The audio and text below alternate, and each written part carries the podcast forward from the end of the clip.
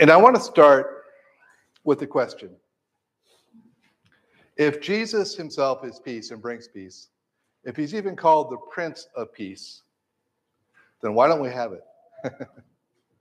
Why do we live in a world that seems more divided, or at least in our culture, than before? Why do we live in a world where there is so much violence, conflict, war, and even short of those things, such divisions and lack of harmony between people? That's what we want to address today. We want to talk about the path of true peace. And this is a peace in our society, but it's also a peace within us, because those two things are always eternally linked. Let's begin with prayer. Join me if you would. Father, thank you for the word that our brother Steve read. You yourself are our peace. I'm not able on my best day to explain all the glory of this God. Would you, through your Spirit, indeed, do just what that last song talked about? Holy Spirit, would you show us Christ through the preaching of your word? No one here needs my opinions, but we all need to hear your word directed to us, your creations, those whom you loved and have redeemed. So let us hear that, please. Let us put aside the thoughts of last week and the worries about the upcoming one. Right now, we desire to give you our full attention and ask that you, Holy Spirit, would minister your word to us, please. Thank you. Amen. Well, to answer that question, just want to remind us a little bit of where we've been. Last week, we talked about, in Ephesians 2, 1 through 10, the great transformation that God is doing. And we gave this example of God, our transformation, transforming a Coca-Cola plant into a swanky hotel. And that's different than just improving something, right? If someone just says, well, we need some better vats, you know, in here. We need to clean up the floor tile. No, the owner would say, look, we're involved in a transformation, all right? We're not going to care about those. We've got bigger fish to fry. And so I suggested that our main problem with trusting God is this, that we are mostly focused on improving our lives, and God is working to transform our nature. And that's going to come into play as we talk about this idea of peace, because we also may need to adjust our thinking about what God desires when he thinks of bringing peace to us.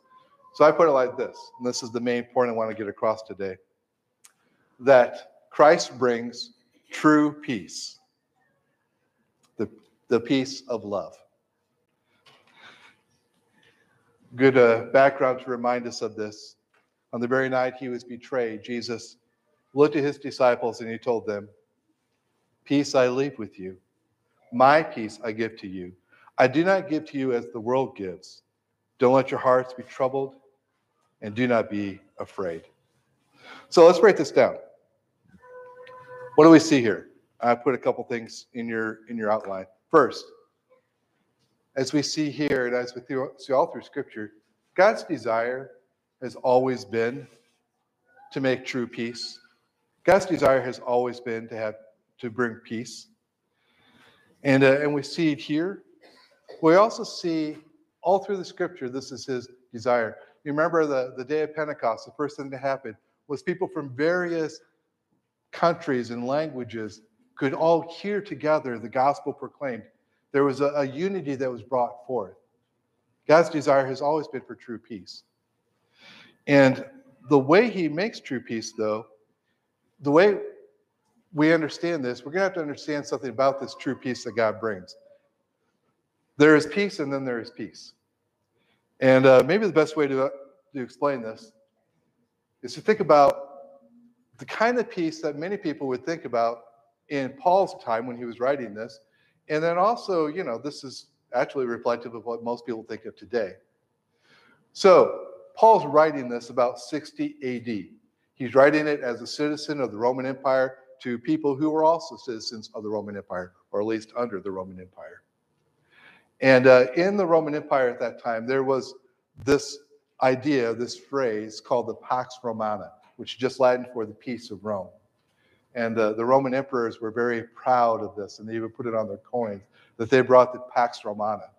And what they meant was that for this period, and this historians would date this from around AD 27 to AD 80, so better part of 2 centuries, there was, at least if you grade it on the curve, a relative lack of large-scale wars and huge rebellions, and there was some semblance of order, again, at least if you grade it on the curve.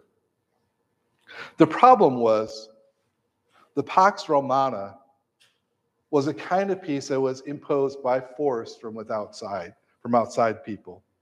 I like how Steve Bell defined it. That dreadful absence of conflict ensured by a threatening, crushing violence that's morally indistinguishable from the violence it would seek to suppress on any perceived internal or external dissent.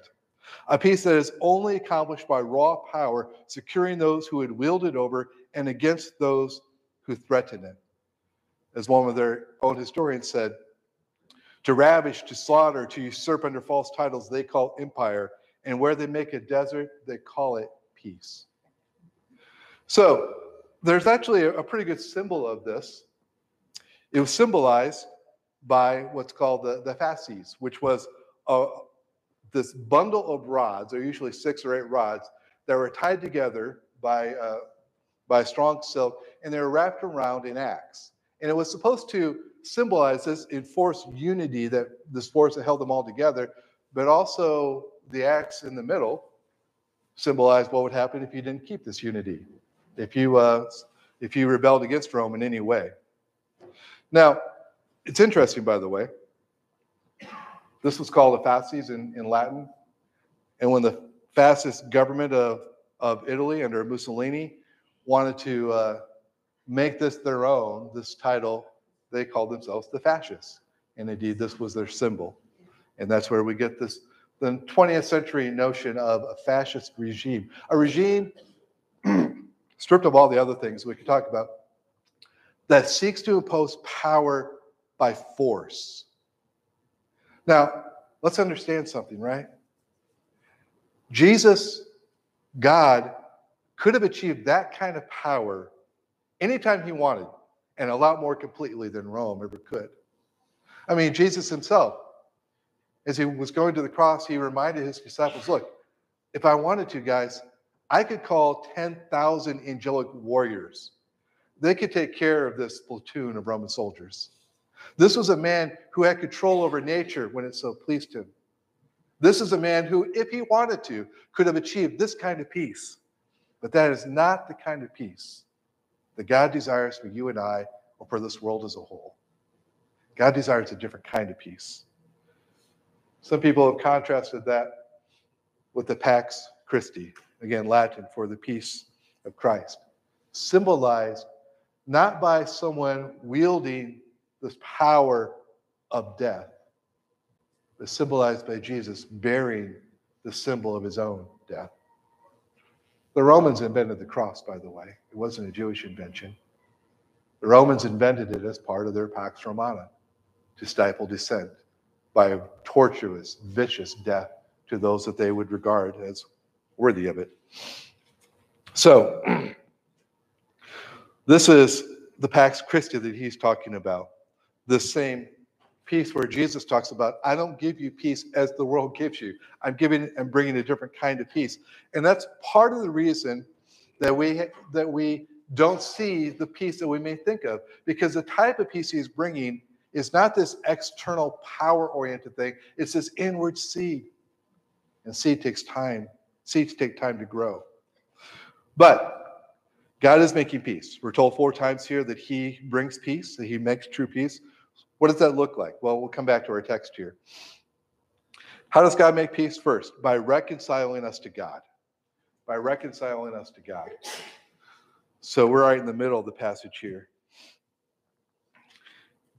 Look at this, this last part, or the middle part. He brought peace in one body, reconciling both of them to God. We'll talk about both here in a second. Through the cross, by which he put to death their hostility. He brought peace to them by the cross. He reconciled them, first of all, to God. First of all, to God. You see, God could have imposed that kind of peace, But the kind of peace that he desires, the peace of love, he had to deal with the first thing, the most basic thing that kept us as people from living in peace, as individuals, but also as a society. And that is that we're separated.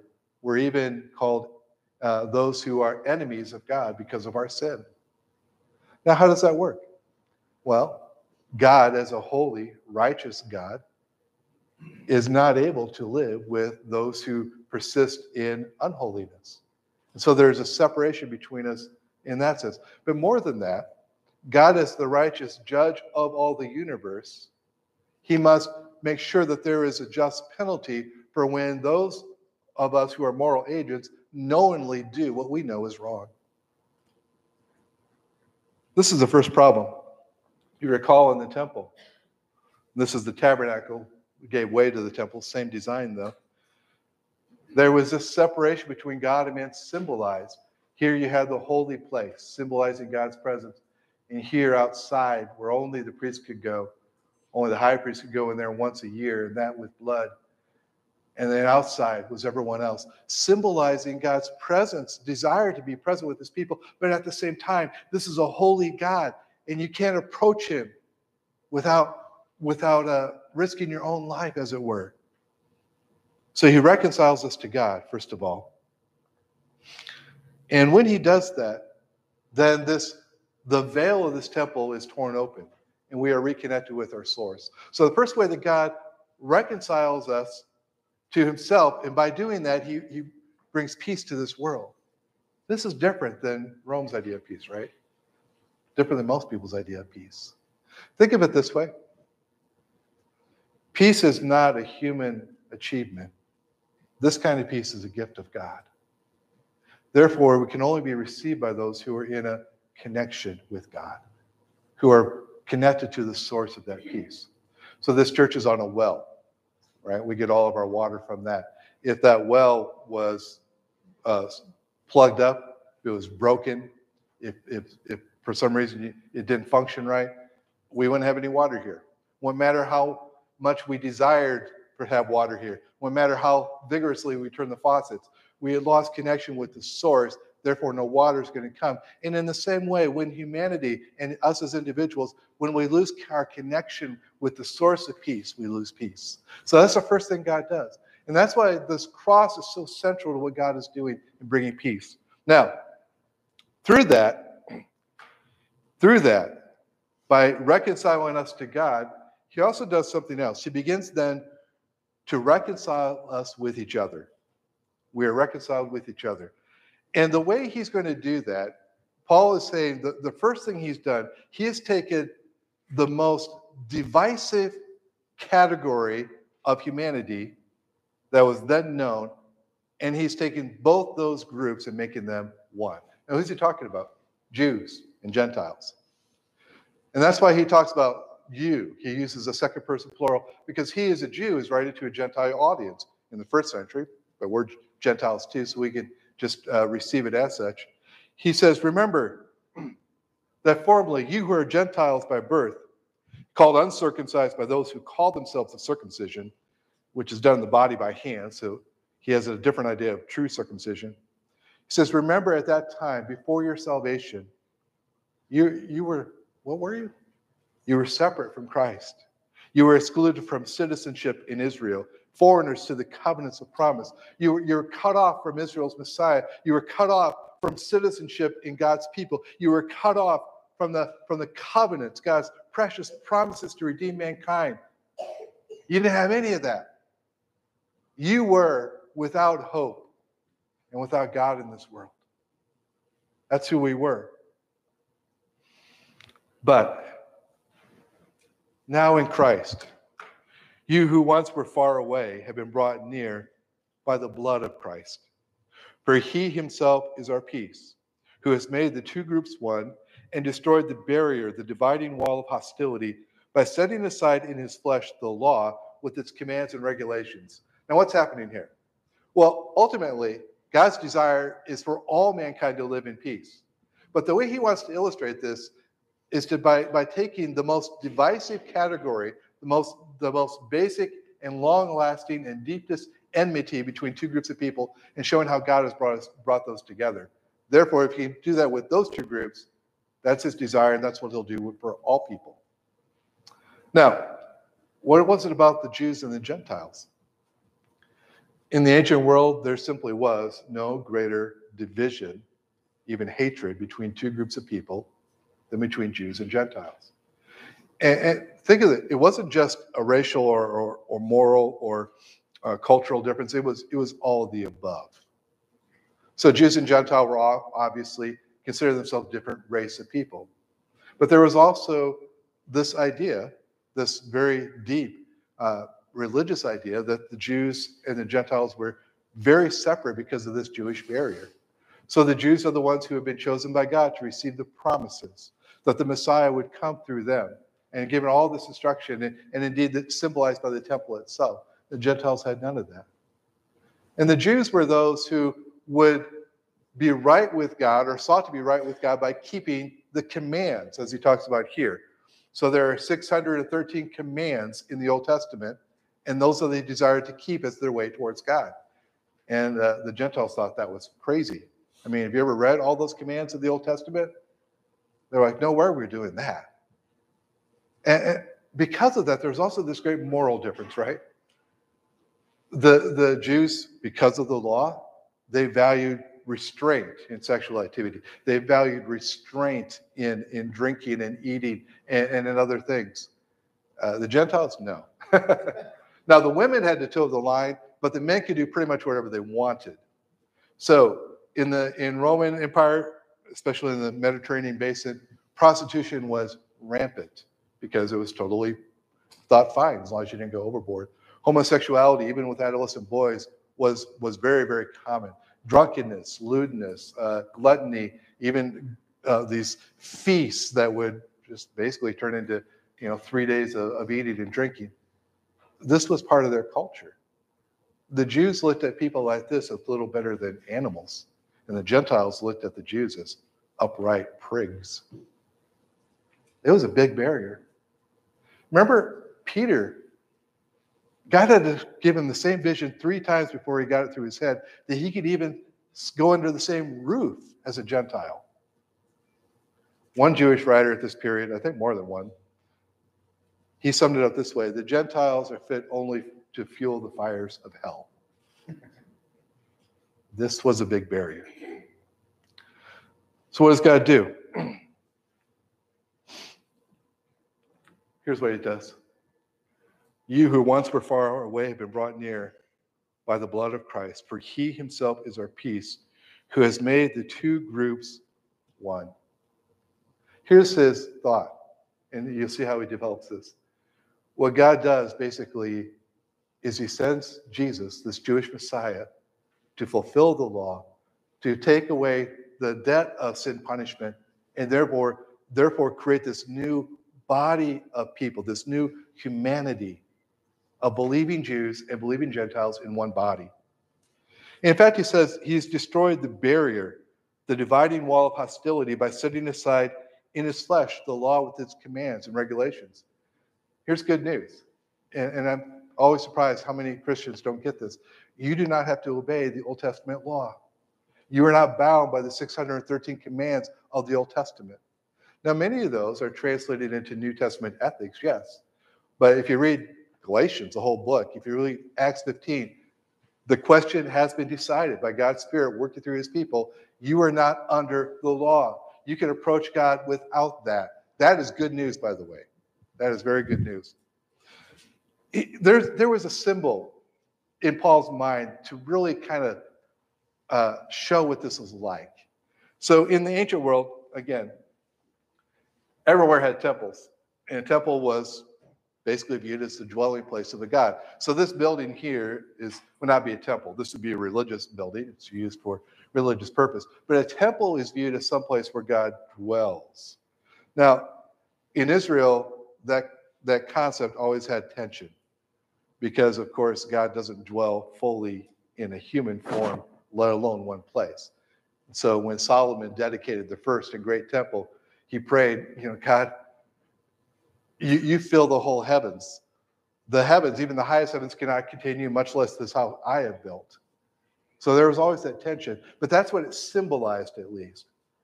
And that symbolism was very important, because that's how you would grow closer to God, in a sense, by coming into the temple. In the temple of Jesus' time and Paul's time, it looked like this. So this is the temple proper, this building right here. Here's the court of the priests, where they would offer sacrifice. This was the court of women, so Jewish women could come in here and here. And then you'll notice this wall all the way around. This was a wall about 3 feet high. It's called the soreg. And this wall had gaps or gates, whatever you want to call them, so that Jewish people could go through them. But at every place where there was that opening, there was also a warning. Here's a little bit better picture of it close up. And here is that warning. This actually is from the temple itself. So this is an archaeological find. This is what it would be if you cleaned it up and could read it better. And this is a translation. No stranger. And by that, they definitely meant a non-Jewish person. No stranger is to enter within the balustrade around the temple and its enclosure. Whoever is caught will be himself responsible for the ensuing death. Now, this wall, yeah, they meant business. He brought peace. I'm going backwards. He has destroyed the barrier, the dividing wall of hostility. Because now what happens? Look, he's set aside all this law, which kind of was symbolized in that dividing wall of hostility. And then through him, he's making one new humanity out of the two, thus making peace, and in one body to reconcile them both to God through the cross, by which he put to death their hostility. He came and preached peace to you who are far away, you Gentiles, and peace to those who are near, the Jews. For through him, we both have access to the same Father. You know, the temple in Jerusalem was meant to model the cosmos, or at least the meaning of the cosmos, of God's dwelling place. God never told them to set up that wall, that soreg. You won't find that anywhere in the scriptures. But God will tear it down. God has torn it down. The temple itself was destroyed about 10 years after Paul wrote these words. But Paul has that already in his mind when he's thinking of this true temple of God, of which any human temple is only a pale reproduction. It says it's all clear that the ground at the foot of the cross, the ground of this temple, is all at level. We all have access to one Father together. So we are created this new humanity, but then together we're also adopted into God's family. So in God's mind, you and I, if we are truly believers in this Jesus, we are of the same family. We are brothers and sisters. Well, let me go further. In God's eyes, you are a brother and sister to every true believer who has politically opposite viewpoints of yours and mine. You are brothers and sisters with those of different races around the world and within our own country. You are brothers and sisters with those who have totally different traditions and practices, who give a lot of their allegiance to their own country, whether they're in Russia or China or anywhere else. Our deepest union is with these people around the world. This is the peace that God has brought. He has brought us into one new humanity and one new body. And then lastly, he says, together we also build the true temple of God. Oh, I'm getting ahead of myself.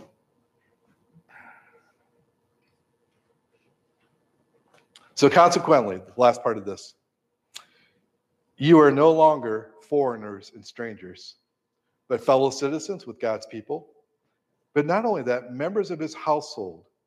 And then he goes on to have this picture of this temple of which all of us, Jew and Gentile, black and white, male and female, American and Russian, all have a part. We are members of his household, built on the foundation of the apostles and prophets, with Christ Jesus himself as the chief cornerstone. In him, the whole building is joined together and rises to become a holy temple in the Lord. Why did God let that temple in Jerusalem be destroyed? Because it served no more purpose.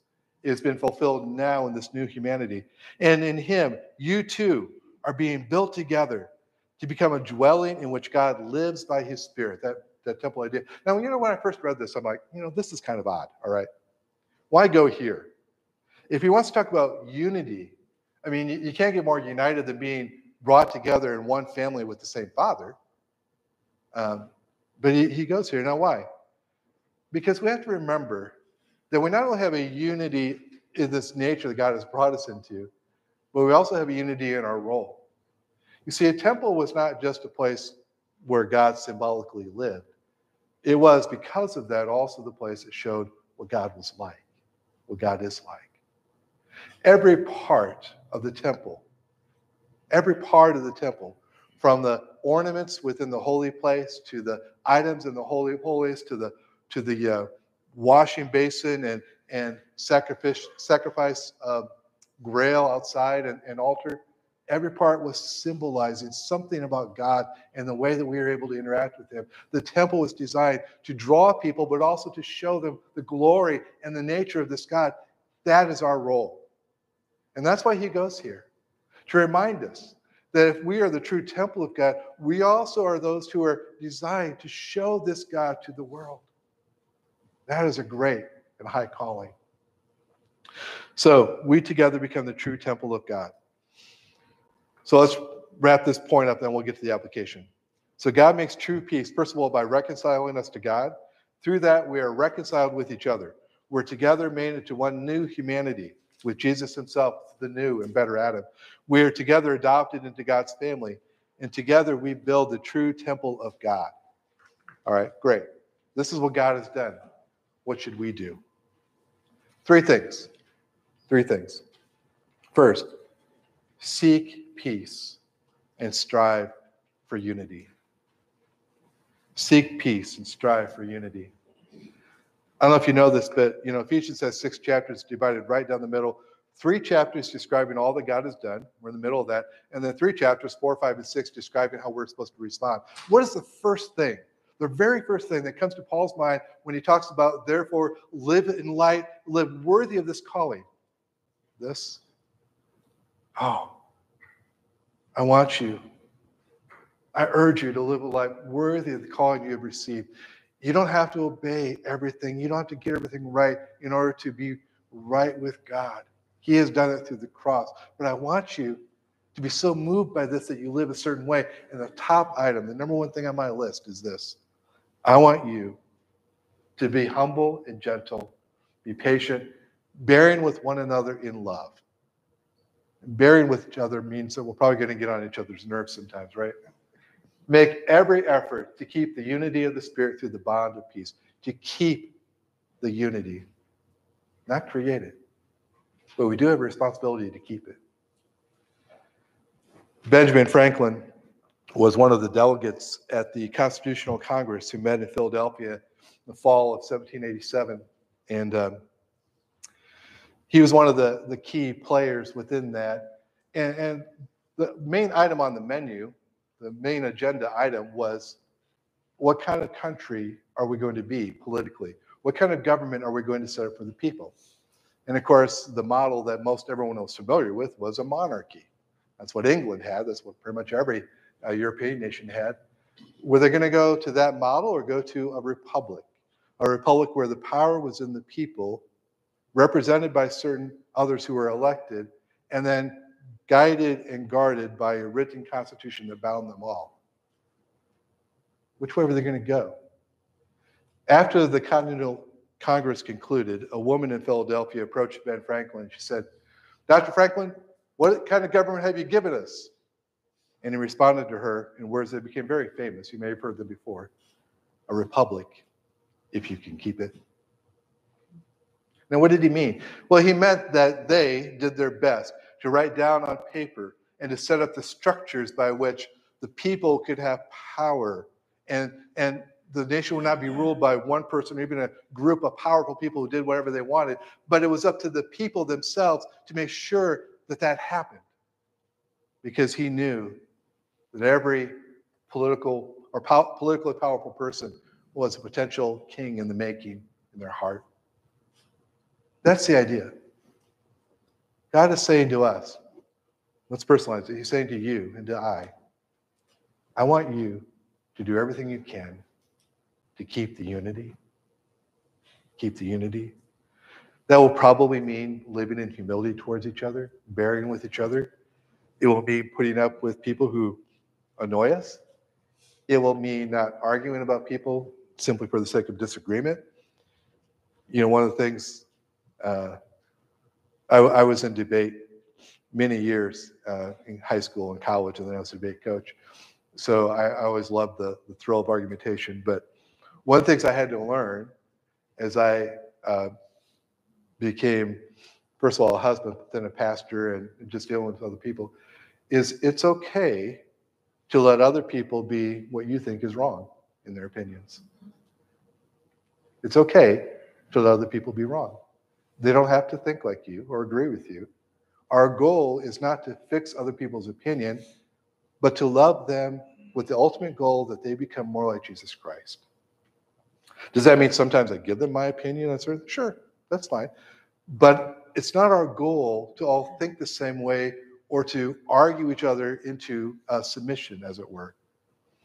But instead, within our church, but also in our family and society, we make it our goal to keep the unity that God so desires and paid so highly for. Now, this is unity, not uniformity. That's kind of what I'm going at. God loves a unity that is brought together of different parts working together for a great purpose. Look at your own body. Paul uses this analogy. You ever seen a body that was all eyes or all hands? No, it's not going to work, because you have to have different parts doing different things, working different ways for this purpose, for the body to work together. Same thing in a forest or even one cell in your body. All right, so seek for peace, strive for unity. And then second, seek to bring others into the family. Seek to bring others into the family. We should seek peace with all people. Paul tells us that in another place. As much as it lies within you, seek peace with everyone. But you know, from an eternal perspective, isn't it true that the greatest thing we can do to be a peacemaker and to find the blessing that Jesus talked about, blessing other peacemakers, is to be a midwife into someone else's birth, into the family of God? And yet we often don't think of that, or it's not high on our priority list. Think about what you can do in your own life, in your sphere of influence, to bring others into the family. And then lastly, I'm just going to be tying this up here. Always remember that it's always Christ. Always remember that it's always Christ. He himself is our peace. So he's not just the one who brings peace. We are brought into him, and he is our peace. He is the new and better Adam of this new humanity. That's a metaphor Paul goes back to in Romans 5, that Christ is a second Adam. Why? Because now there's this new humanity, this eternal beings who are going to be with God, fulfill that original role of being God's visible representations, the visible representations of the invisible God within the physical world. And Christ as the new Adam, that we are under him. He is the true Son that has brought us into the family. We are adopted brothers and sisters. And we're adopted because of what the true Son has done. And then lastly, he is the cornerstone of this temple. He is the cornerstone of the temple. Now we kind of skip by that idea of the cornerstone. We have this temple idea, and it says Jesus himself is the chief cornerstone. Now what is that? Well, I think we don't use this today really, because we have other ways of accomplishing the same goals. But in the ancient world, a cornerstone had a very particular meaning and place. It was the first stone you would set. So it had to be part of a very strong foundation. But more importantly, the real purpose of this was that this was the stone that set the direction of the walls. So you measured the walls, if it was going straight or not, by how straight it was lined up with the angle of the cornerstone. And he says, Jesus himself is the chief cornerstone of this new temple, the chief cornerstone. I like what Peter says about this. As you come to him, the living stone. So he says, you know, he's the cornerstone, but have to remember he's not just rock. The living stone, rejected by humans, but chosen by God and precious to him. You also, like the living stones, are being built into a spiritual house, a temple, to be a holy priesthood, offering spiritual sacrifices acceptable to God through Jesus Christ. For in Scripture it says, quoting Isaiah 57, "See, I lay in Zion, Jerusalem, a chosen and precious cornerstone, and the one who trusts in him will never be put to shame." That is the idea. It's all him. Let me leave us with one thought. If Jesus is the new and better Adam of our new humanity, if he's the true son that brought us into the family, and most of all, for this point, if he is the cornerstone of God's eternal temple, the thing that's the fulfillment of all history, I guess he would probably be a pretty good cornerstone to build my life on more and more, wouldn't it? That may mean, if I haven't placed my trust in Christ yet for salvation, then maybe I understand right now that it's not about being good enough, it's not about my works. As we saw last week, it's by grace you're saved. It means I place my trust in him for my eternal destiny, asking him to forgive me and make me his own, bring me into this new family of God. Or maybe most of us have probably already made that decision. So for us, maybe it's thinking about the things that are threatening us in our life, that are threatening our peace, and saying, God, you came to bring peace. I need that more and more in my life. And maybe the way I go about that is remembering that you are the worthy and right cornerstone for all creation, all that God is doing, and I'm going to trust you. I'm going to trust you that you're building something I don't really see the design of right now. It's going to be a lot bigger and better than what I see. But I'm going to trust that what you allow to come into my life is exactly what should be there. Not that you are the author of evil and suffering in that sense, but rather that you and your wisdom use everything in my life, the good and the bad, the pleasant and the sorrowful, for your great purpose. You align all things with the cornerstone, not only in this temple, but in my life. And you know what you're doing. Won't that be a wonderful thought to offer to God again and again? Well, this last song we're going to sing is actually that same thought. Christ alone, cornerstone. My hope is built on nothing less than Jesus' blood and righteousness.